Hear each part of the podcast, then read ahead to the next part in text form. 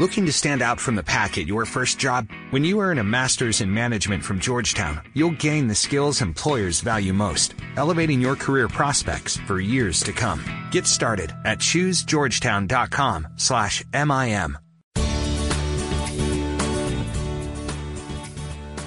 Hi, and thanks for joining us. You found the Smart Driving Cars podcast. I'm Fred Fishkin, along with the Faculty Chair of Autonomous Vehicle Engineering at Princeton University, Alan Kornhauser.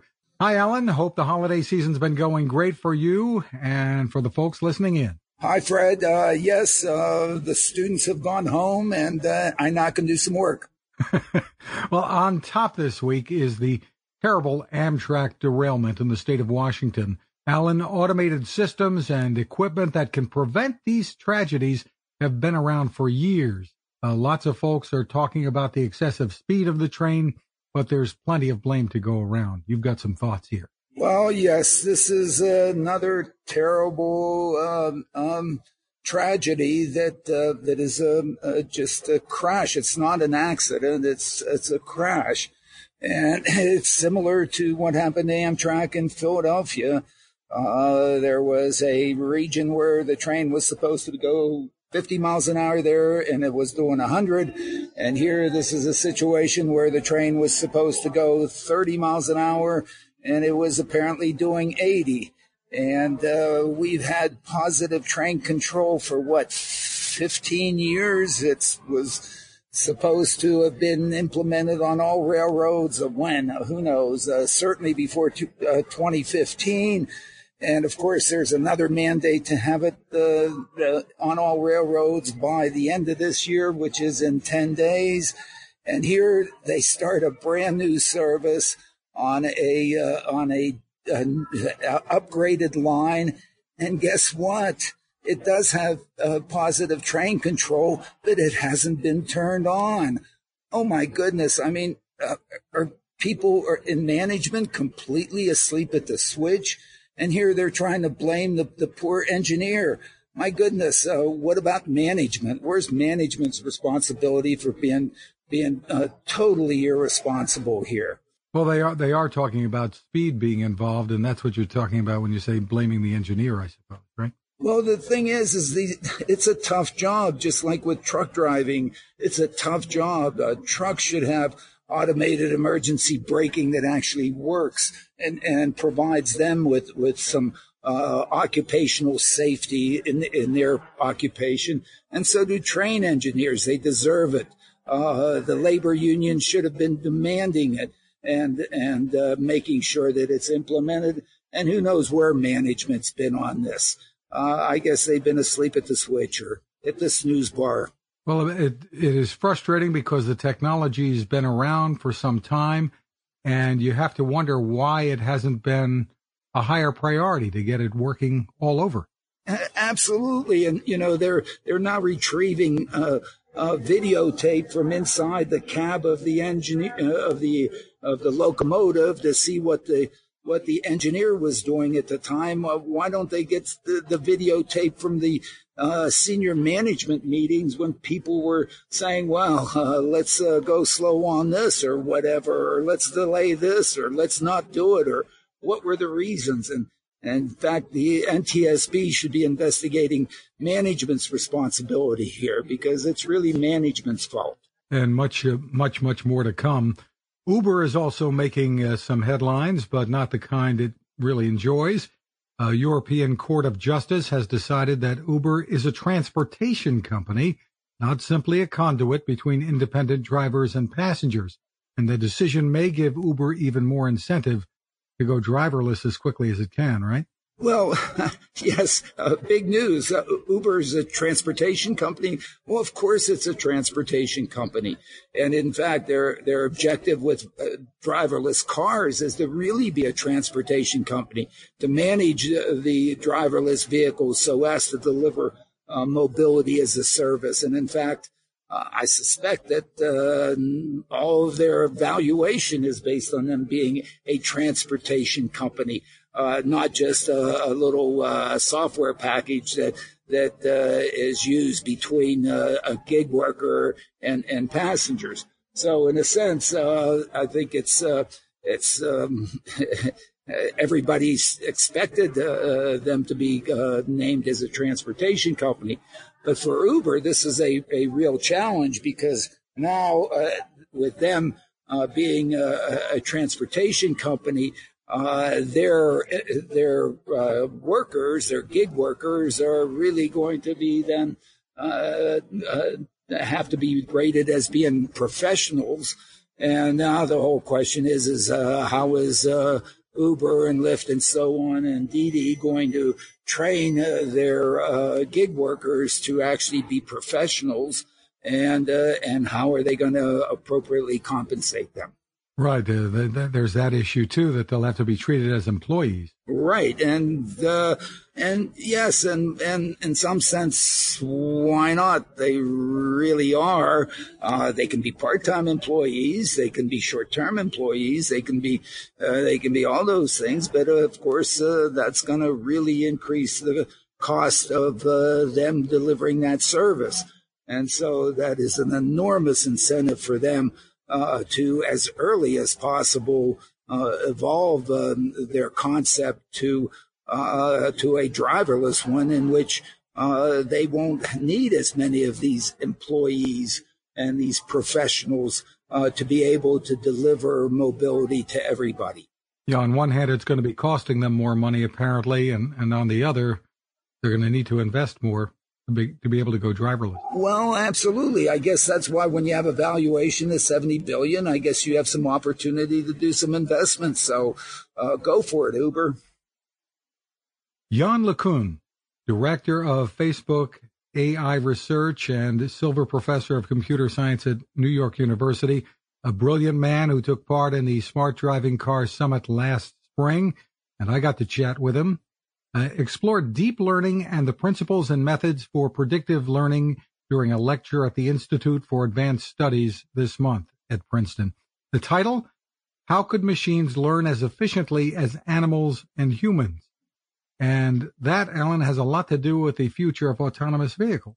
Absolutely, and it's uh, it's a real honor for for Yann to be invited to the institute because uh, that is a premier basic research uh, uh, institute. That's where Einstein was. Uh, uh, and uh, and in a sense, uh, it's a real honor for him to be invited to the institute to give the talk. And it's nice to see that the institute is interested in the subject matter. So that since they are really a, a basic mathematics entity, it's really um, a real um, um, a step up in some sense in terms of of the uh, academic uh, or scholarly uh, uh and basic research interest in this area uh, for uh, Yann LeCun to be invited to speak. And yes, um, the idea is to is to make the learning piece of all this really efficient because um, that's what these are going to need to do. They're going to need to be able to learn uh, the driving environment and be able to do it better than we can. And so that's a critical element of the uh, of the technological development um, uh, for uh, for the, this uh, particular field. Explain the, the concept a little bit for us and, and why it's important. This has to do with not having to code everything into to the computer systems in the vehicles to that uh, the computer systems can can actually learn yes, as they so go along? it's in some sense uh, the same way that, that that we all learn. We're given examples and we're told what the answer is, and in some sense, uh, that's what we need to do uh, to be able to to basically train, uh, especially the the vision and systems, uh, to be able to take uh, representation, visual uh, representations of the uh, road ahead and understand uh, what is the right thing to do at that particular time. And it's all in terms of, of basically getting the correlation uh, between uh, what is in the in the images and what the the car, the vehicle should do, so as to operate properly our listeners can check out the video of Yann's talk at ias.edu. Yes, Alan, yeah. we've been waiting. We've been waiting a long time to learn more about the role Apple will play when it comes to smart driving cars. In dribs and drabs, we're, we're hearing more. Apple's artificial intelligence chief made a presentation this month. Apple has crafted a, a system that uses onboard cameras to identify objects, even in tricky situations, such as when uh, raindrops, for instance, cover the lens. It can estimate the position of a pedestrian even when they're hidden by a parked car. This is pretty big stuff. Absolutely, and again, this is the same uh, sort of thing or an extension of what Yann LeCun uh, is is describing. To be able to use uh, uh deep learning and neural networks in the context of interpreting what uh, is in an image, and in the case with respect to raindrops. Uh, basically not paying attention to the raindrops, but paying attention to what is in the scene around the raindrops. Uh, that's what we do when we drive down the road. We there are the raindrops that are there, but we don't end up paying attention to the raindrops. We pay attention to what else is going on around the raindrops. So they're using basically the same sort of concepts that, that Yann uh, is talking about with respect to now properly uh, training and understanding uh, visual uh, scenes uh, that that contain raindrops or in situations in which a vehicle or a tree or something else is partially obscuring a pedestrian still identifies a pedestrian. If a pedestrian is totally obscured and is not seeing, then there's no magic there. So um, be careful.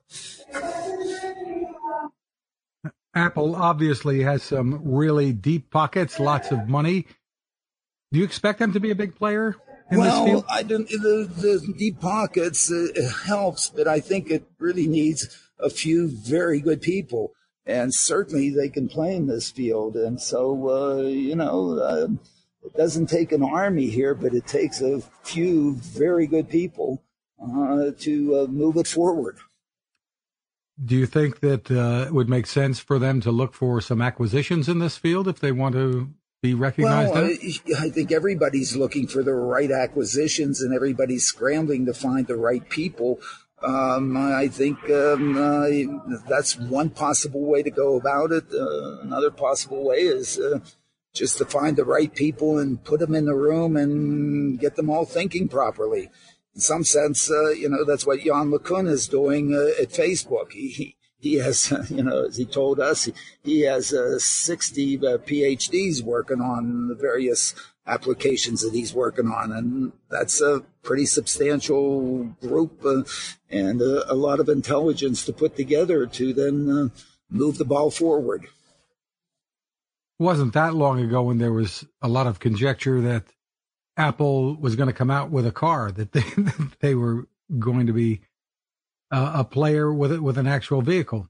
Um, not too much talk about that now. I think the the vehicle itself uh, is has become sort of a, a secondary to all this. I think it's pretty well defined what we what one needs in a vehicle. One needs a redundant steering system, a redundant uh, uh, braking system, a, a, redundant throttle. But what it really needs is the is the artificial intelligence, uh, the software, and uh, the computing hardware that goes with it, along with um, some sensors. And in fact, um, you know, some think that think that the sensors are, are, are the important piece. Others, some of us think that really cameras and radar are really good enough. And in a sense, uh, what one needs is is the really good uh, software uh, from the artificial intelligence piece of it uh, to really uh, break uh, open this particular opportunity. And I think that that's that's probably where Apple sees itself. Once one has this artificial intelligence and the computing power to do it, then in fact uh, uh, the vehicle and its manufacturing will be the easy part. So you think they still may build a car? Or, whether they build a you, car, they have would you bet that they'll just sell whether they have Foxconn else? build a car for them, or you know, uh, in, in, the end, uh, um, they put the intelligence that's in the iPhone. Uh, do we want to say that the, they built the iPhone? No, they put together Foxconn to build it for them. So uh, yes, uh, uh, I think that that that's the way they, they will probably probably proceed, and they may or may not use, you know, an existing uh, uh, original equipment manufacturer, or they may in fact be putting one together in in China or India, or who knows. Interesting. Finally, uh, some news from Volvo and Tesla. Volvo has picked the first two Swedish families to test autonomous driving on Swedish roads. Progress, I yeah, guess. well, I think it's it's progress. They've had cars running around. They've had about hundred cars running around in, in Gothenburg, but they've been running around with with basically in-house drivers. And it's now another thing to basically do uh, crowdsourcing on all this. Put this out there uh, with um, normal everyday people and get a normal everyday response. I mean, in the end, if this all is going to uh, be uh, adopted and purchased and used, it'll be um, uh, normal everyday people that do it. And so one has to really uh, um, begin to try it out. Is that being done at all in, in the U.S. other than, I guess, people turning it on in their well, Teslas? people turning it on their Teslas or going to the showroom and buying a new Cadillac or, you know, what, uh, what Waymo's been doing uh, in Arizona with respect to uh, offering rides to uh, the gen- uh, at least a, a, selected subset of the general public in vehicles that uh, at least uh, now don't have anybody behind the steering wheel and maybe very shortly won't have a, a an attendant on board at all. And so again, that's uh, moving the ball forward. if we're going to get the driverless in which we have mobility as a service, it will have to be out there in which there is no attendant in the vehicle. Uh, otherwise, it will just be too expensive for uh, the general population to afford, and we'll all continue to own our own cars. And uh, Elon Musk is saying Tesla will develop its own chip for autopilot. Alan looks to you like he wants to be another Henry Ford. Yeah, I guess he wants to control uh, every piece of the of the supply chain associated with his vehicle, and I think that's an appropriate approach. The question is, you know, can you really compete with Nvidia uh, or um, uh, or Intel? I mean, um, it's it's asking an awful lot. And while you might be able to compete or come close to competing with them right now, uh, what's the landscape going to look like in five years when when the Nvidias and the Intels of this world have a much broader market opportunity for continuing the development of their products uh, that also benefit um, the uh, the driverless and self-driving cars. So, uh, um, uh, great. Uh, it's wonderful that he wants to be in that business too.